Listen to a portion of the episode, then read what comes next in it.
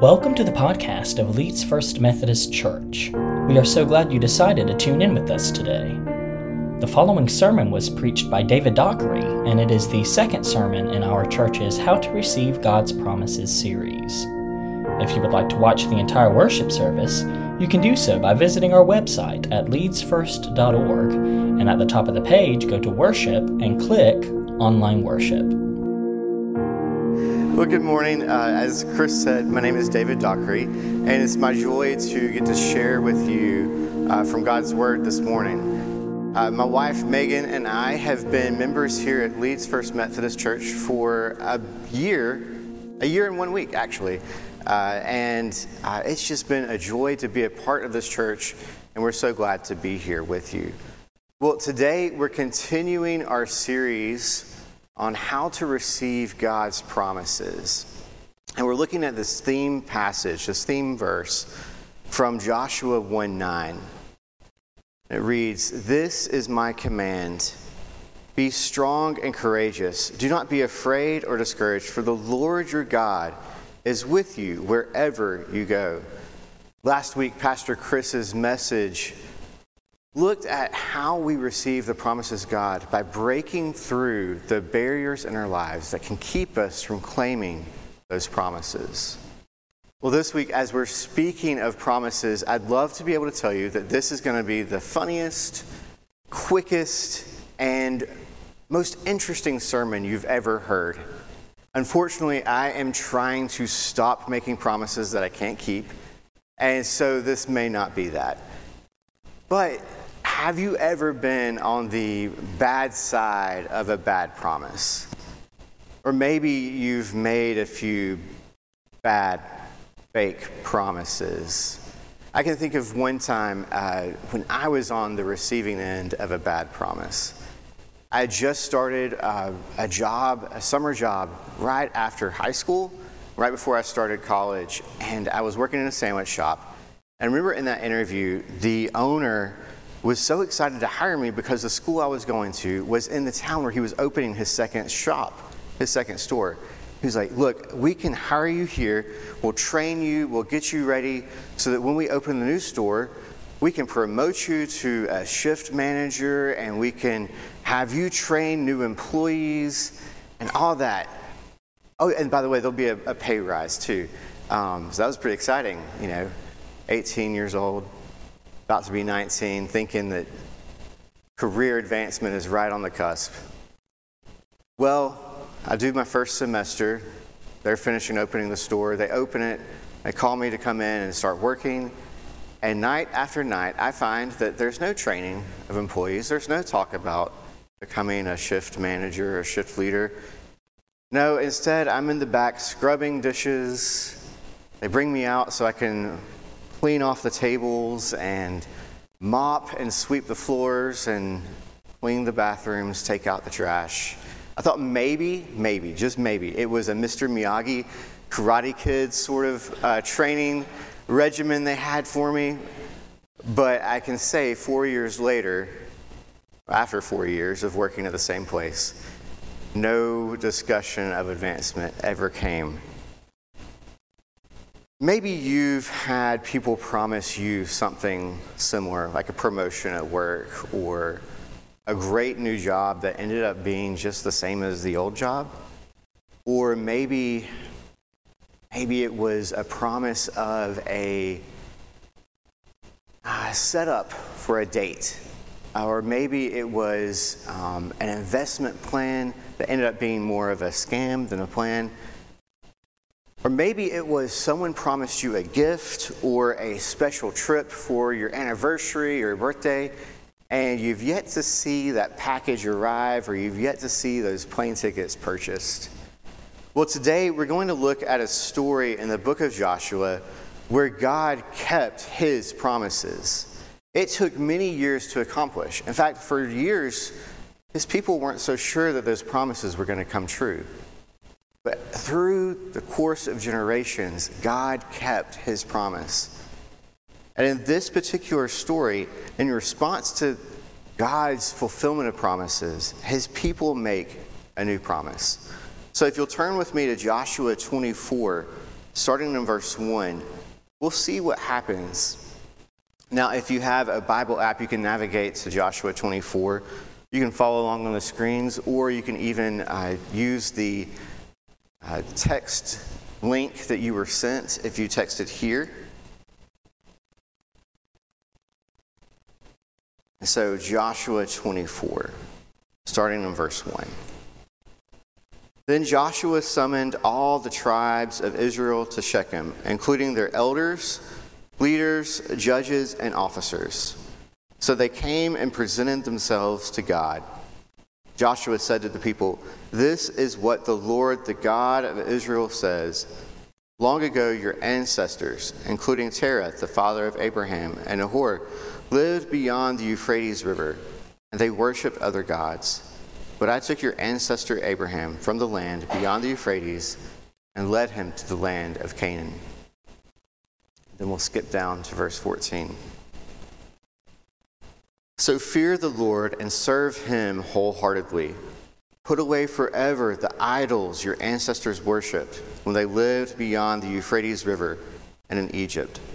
Serve the Lord alone. But if you refuse to serve God, then choose today whom you will serve.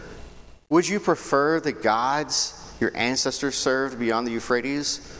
Or will it be the gods of the Amorites in whose land you now live? But as for me and my family, we will serve the Lord. Well, the people replied, We would never abandon the Lord and serve other gods. For the Lord our God is the one who rescued us and our ancestors from slavery in the land of Egypt. He performed mighty miracles before our very eyes. As we traveled through the wilderness among our enemies, He preserved us. It was the Lord who drove out the Amorites and the other nations living here in the land. So we too will serve the Lord, for He alone is our God. Then Joshua warned the people You are not able to serve the Lord, for He is a holy and jealous God. He will not forgive your rebellion and your sins. If you abandon the Lord and serve other gods, He will turn against you and destroy you even though he has been so good to you. The people answered Joshua, No, we will serve the Lord. You are witness to your decision, Joshua said. You have chosen to serve the Lord. Yes, they replied, we are witnesses to what we have said. All right then, Joshua said, destroy the idols among you and turn your hearts to the Lord, the God of Israel. The people said to Joshua, We will serve the Lord our God, and we will obey him alone. So Joshua made a covenant with the people that day at Shechem, committing them to follow the decrees and regulations of the Lord. This is the word of God for the people of God, and we say, Thanks be to God. Well, can you imagine the setting?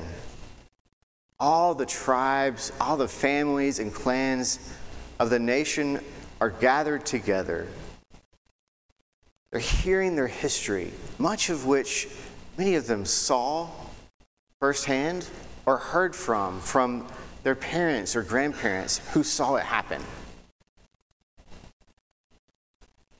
They're surrounded by this good land. They're surrounded by a fulfilled promise. The Lord has done it. He has brought them into the promised land. They are part of the fulfillment of the promises God made to Abraham. They are home. They are back in the land that Abraham was promised by God centuries before. And they are no longer living in tents, living in cities. They're no longer traveling through the desert. They are no longer living as slaves in a foreign land. And consider how Joshua feels in this moment.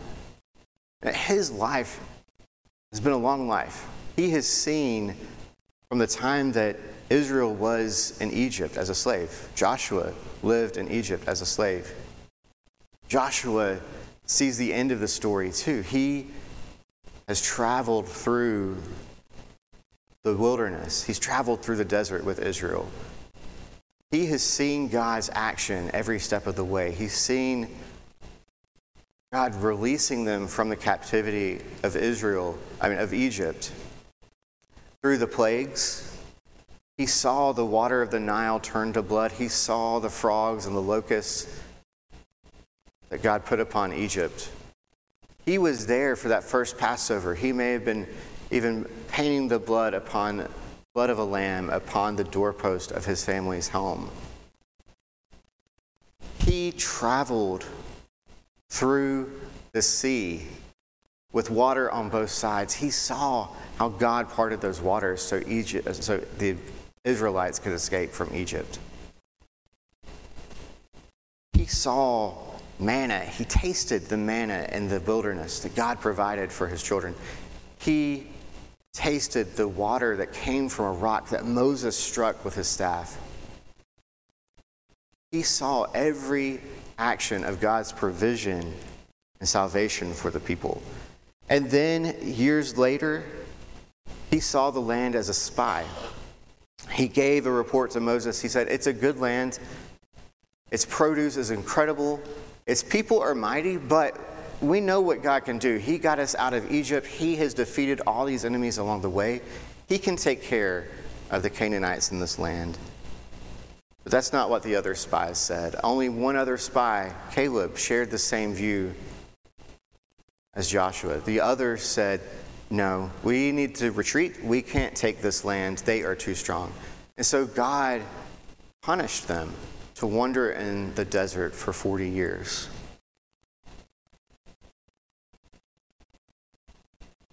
But for the next 40 years, Joshua saw how God preserved his people even in their punishment. He saw God bring victory in an impossible situation again and again and again. So now, years after the Israelites began to take possession of the promised land, Joshua and all the nation are gathered together to remember God's promises. You know, the Lord didn't just promise to be a real estate agent and deliver on a promise of land and a new home. No, God promised to be their God. He promised that they could become his people. But if they failed to keep covenant, if they failed to keep their side of the arrangement, their end of the contract, then they would forfeit his promises. Considering all that God had done, all that they had seen God do, what would cause that sort of disloyalty? Simply put, a failure to leave the fakes at the door as they entered their promised home, falling for the fake promises of security and protection and satisfaction from the idols, the fake gods of the Canaanites, Moabites, or Egyptians. I think it's probably safe to say no one in this room is trusting in the gods of the Canaanites, Moabites, or Egyptians to deal with their problems today. But I do think we do have a tendency to be tempted by and to listen to false promises, fall for the fake things. Not just from someone trying to get us to sign on the dotted line of a dodgy contract for a broken down car or for a bad deal, but bigger lies and fake promises. Things that look like the pursuit of something that promises to numb our pain, to bring us joy, or to keep us safe. This might look like trying to gain more and more wealth so we can be financially secure no matter what situation might arise. It might look like putting our hopes in political solutions and politicians. Maybe it's in seeking the newest and the best so we can keep up with the neighbors next door. These lies and false promises can look innocent, like a well, I'll just do it myself mentality. Or impressive, like the pull yourself up by your bootstraps American dream.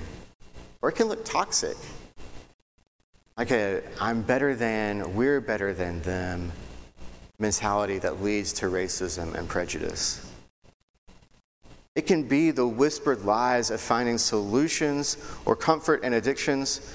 And really, it's just as simple, it's just as simple as setting our hearts toward anything that promises the easy way to happiness, safety, protection, or satisfaction, rather than setting our heart toward what God has promised us. So, what does it look like to leave behind the fakes you and I are prone to listen to? The first thing we need to do to leave behind the fakes is to remember who acts on your behalf. So, if you're doing the sermon handout, that's our first fill in the blank. Leave behind the fakes, remember who acts on your behalf. So, think back. Remember who has been on your side, who has been with you. For the Israelites gathered with Joshua, it was always the Lord. The section that we skipped from verse 13, uh, from verse 3 to verse 13, is full of action. But who is the subject of that action? Each of those cases, it's the Lord. The passage recounts God stating, I took, I led, I gave, I sent, I brought, I did, I destroyed, I gave, I did not listen, I rescued, I gave, I sent, I gave. Throughout the passage, there are 20, 20 instances of God acting in this short summary of, G- of Israel's history. How many times did the idols and the false gods of Egypt, the Canaanites, pull through for Israel? Answer is zero. None. It was all God's action, it was all God's grace on their behalf. I suspect that the same is true for us. When we take a moment to reflect, to think back on our lives, we can ask ourselves where have the fakes kept their promises? When has the promise payout actually measured up? And in addiction, where has the substance been anything more than a substitute for restored relationships, lasting peace, or genuine hope? When have the false gods of things, convenience, nationalism, etc., ever actually produced real life transformation for us? The truth is that the only one who acts for us is God. In what ways has He acted on your behalf? In your own life, where have you seen Him lead, give, send, bring, do, rescue? Where has He destroyed the temptation in your life? Where has He, where has He taken you through a tough circumstance, through the valley? When has He not listened to all the terrible voices in your own head or from others, the accusations, the lies, and brought you out whole? How has He restored relationships, brought lasting peace, genuine hope, or real transformation for you. Now, I realize that there may be some of you for whom you can't, you can't think of how God has acted on your behalf. Where it's difficult to think of a time where God has been on your side. You may feel as though you are stuck and God is not listening or God does not care. If that is you, if you feel that today, then I would invite you, I would urge you to speak with someone today about how we can come alongside you and pray with you and walk with you in your time of uncertainty and doubt as you're going through that valley. Now, look back with me at verse 14 and verse 15. So fear the Lord and serve him wholeheartedly. Put away forever the idols your ancestors worshipped when they lived beyond the Euphrates River and in Egypt. Serve the Lord alone. But if you refuse to serve the Lord, then choose today whom you will serve. Now that Joshua has repeated how God has acted on Israel's behalf up to this moment, he directs them to make a choice. Leave behind the fakes and choose today who you will serve. And choose daily who you will serve. That's the second fill in the blank if you're following along. Number two, leave behind the fakes. Choose daily who you will serve. So, we need to keep making that choice day after day? Who or what are you going to make the priority each day of your life? Following Jesus is not just a, I'll follow you today, let's evaluate again tomorrow. No, following requires a choice that requires daily follow through. And not just lip service, not just compliance with the rules and regulations, but commitment. God's desire, like we said, wasn't simply to be Israel's real estate agent and deliver on land but that he intended to be their God and for Israel to be his people. He was calling for them to be in a commitment based relationship with him, not just a contract. And now, through his son, Jesus, he calls you and I, even though this story hasn't really been about us, as folks who don't share in the Jewish heritage. But the invitation is to join his family, the church. Through Jesus, we can become his people as we choose him as our God. In the gospel accounts, when Jesus calls someone to follow, he calls them to drop everything and follow him. He calls for a choice followed by commitment. And he calls the same for us today. Maybe you've made a decision to follow Jesus. Maybe you made it years and years ago, decades even. How have you been making that decision daily since then? Are you choosing Jesus on Sundays but not the other six days of the week? Do you struggle with consistency or complacency in choosing Jesus? And maybe you made your decision to follow Jesus more recently and you're just trying to learn how to choose Jesus when tempted by the fakes. Make today the day to renew that commitment and begin that renewal by choosing Jesus today.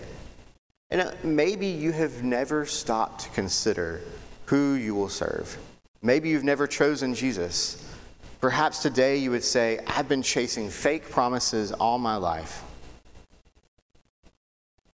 Well, hear this. Today can be the day that you choose to end that chase and make the choice to follow Jesus. And if that's you, simply start with a, a confession. Confess to God that you have been choosing to serve something or someone else first, and then confess that you choose to serve Jesus as your Lord and Savior. Put your faith and trust in Him, no longer in yourself, no longer in the fake promises of this world. Well, as you leave behind the fakes by remembering who has acted on your behalf, and then choose daily who you will serve, remember God's promises by following together with wholehearted faith. That's our third fill in the blank. Leave behind the fakes, embrace God's promises by following together with wholehearted faith. Look back with me at verse 18 and then verse 24. Verse 18 it was the Lord who drove out the Amorites and the other nations living here in the land. So we too will serve the Lord, for he alone is our God. And then 24. The people said to Joshua, We will serve the Lord our God. We will obey him alone. The people have responded. They have made their choice. They recognize that God has kept their promises, and they choose to follow God alone. They have declared that they will follow God only, that they will not be following alone. Notice that they respond with the words we and our in both verses. This decision to follow requires an individual choice, but we follow God best when we are in a community of followers. Your decision to follow Jesus is your decision, but taking that decision a step further and uniting with fellow believers provides accountability, encouragement, and fellowship that helps us on our way. By choosing to serve God, to follow Jesus together, we can then embrace God's promises together. And there's something interesting I want to note in verse 19. As Joshua tells the gathered people, you can't keep this promise. Let people respond, We will keep it. I don't know if you have flipped the next couple of pages and read any of the book of Judges, which follows Joshua. But when you read through the book of Judges, you know that Joshua was right. They could not keep the promises that they made for very long. And if we're honest, neither can we. Not on our own. When we try to do it on our own, deciding for ourselves to do what is right in our own heart, our lives can look a lot like Israel in the time of Judges. But let me tell you that we are not called to keep this promise on our own. We are called into a covenant community that can help us pursue accountability with one another so that we can help one another to be the best followers that we can be. it's not just so that we can sit around and point out each other's faults, it's so that we can spur each other on. As iron sharpens iron, but so that we can submit to God's authority in our lives better. Well, after all this talk about God's promises, what has God actually promised us? What promises are we to embrace? Freedom from the fake promises of this world, freedom from the chains of sin, freedom to pursue, to pursue sanctification and holiness, to become more and more like Jesus. It's not just freedom to pursue holiness, but a helper, the Holy Spirit, to put us on the right road, to keep us on the right road following in step with God every step of our lives. It's the freedom to simply trust and to do. So may today be the day that you receive the freedom promised by God. Don't carry the fakes with you any further. Leave them today. And remember that God is with you, acting on your behalf Choose Jesus today and every day. Embrace the promises of God as you follow Him together with this covenant community and follow Him with your whole heart. The thing about freedom is that it gives you the option to choose. To choose Him today. Let's pray. Father God, thank you for this time where we can worship you, where we can learn from your word. Father God, I pray that you would help us to remember how you have been with us along the way, that you would help us as we choose you daily, and that you would help us to follow together. So you're going to pray. Amen. Thanks for listening to our podcast. We would love for you to visit us in person at 8:45 a.m. for modern worship or at 11 a.m. for traditional worship. If you would like to plan a visit, simply text the word connect to the number 205-772-4906 and you'll be sent a link to get you started. Thanks again and God bless.